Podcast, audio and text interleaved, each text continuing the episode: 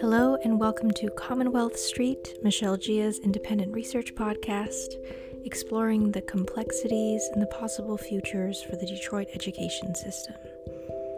You are listening to episode 3, a reflection on Grace Lee Boggs.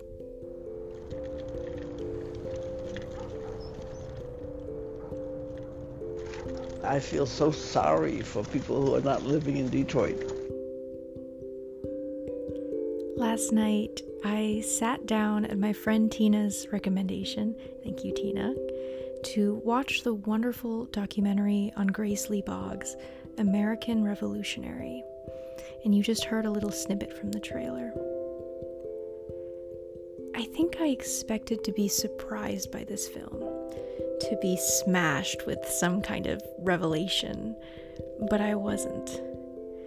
Instead, the film was quietly transformative in a way that felt familiar but also uncanny. It was like the difference between being argued down in a lecture hall where a professor or a colleague makes rational arguments to prove that you're wrong, and the feeling of growing older or quietly coming to see things in a new way. Grace, despite, of course, also being depicted as the classic argumentative, militant leftist, left me with a sense of ease and faith, of grace in a secular sense, where salvation can be achieved, but only on this earth, in these systems, with these people. It's merely our job to figure out how.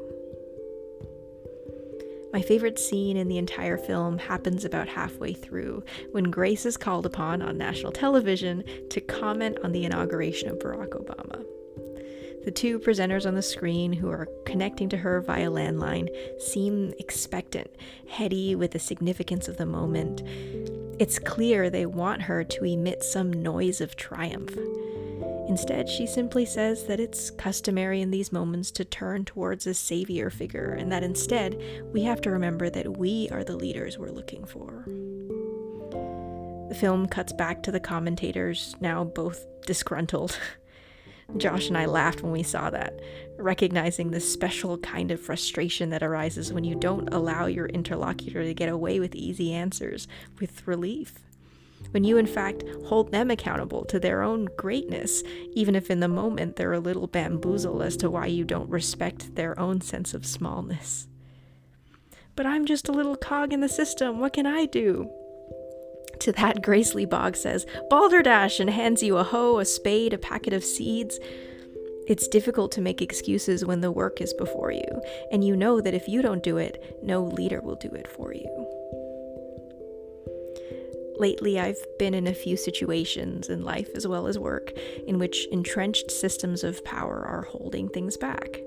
There are educational systems in which the old guard leader, perhaps the founder of a department or school, is holding on to the power he's always been used to, and those around him are afraid to bring up new ideas, afraid to lose their standing or what small advantage they have been able to curry in a system that's, that's stacked against them. Say the experience overall of an educational program is shitty.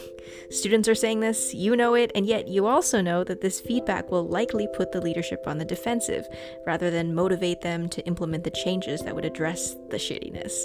Maybe that's hiring other folks, or putting other people in power, or having these exact leaders right now take a back seat.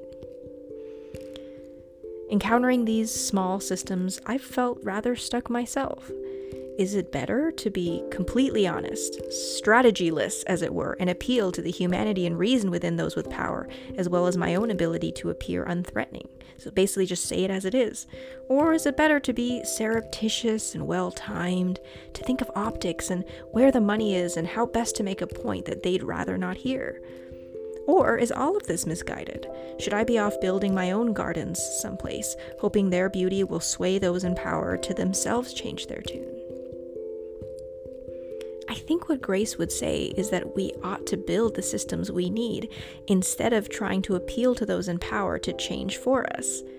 In what way is the program shitty? Can we create internally the experience that we need and want? Perhaps the very construct of needing to ask others to change is itself the issue. Or as Grace Lee Boggs said, and I'm paraphrasing here, I don't think the black person in America is trying to become equal to whites. Rather, they're trying to become equal to a vision they have for themselves. Both Jay and I, after watching this documentary, had a series of strange revelations.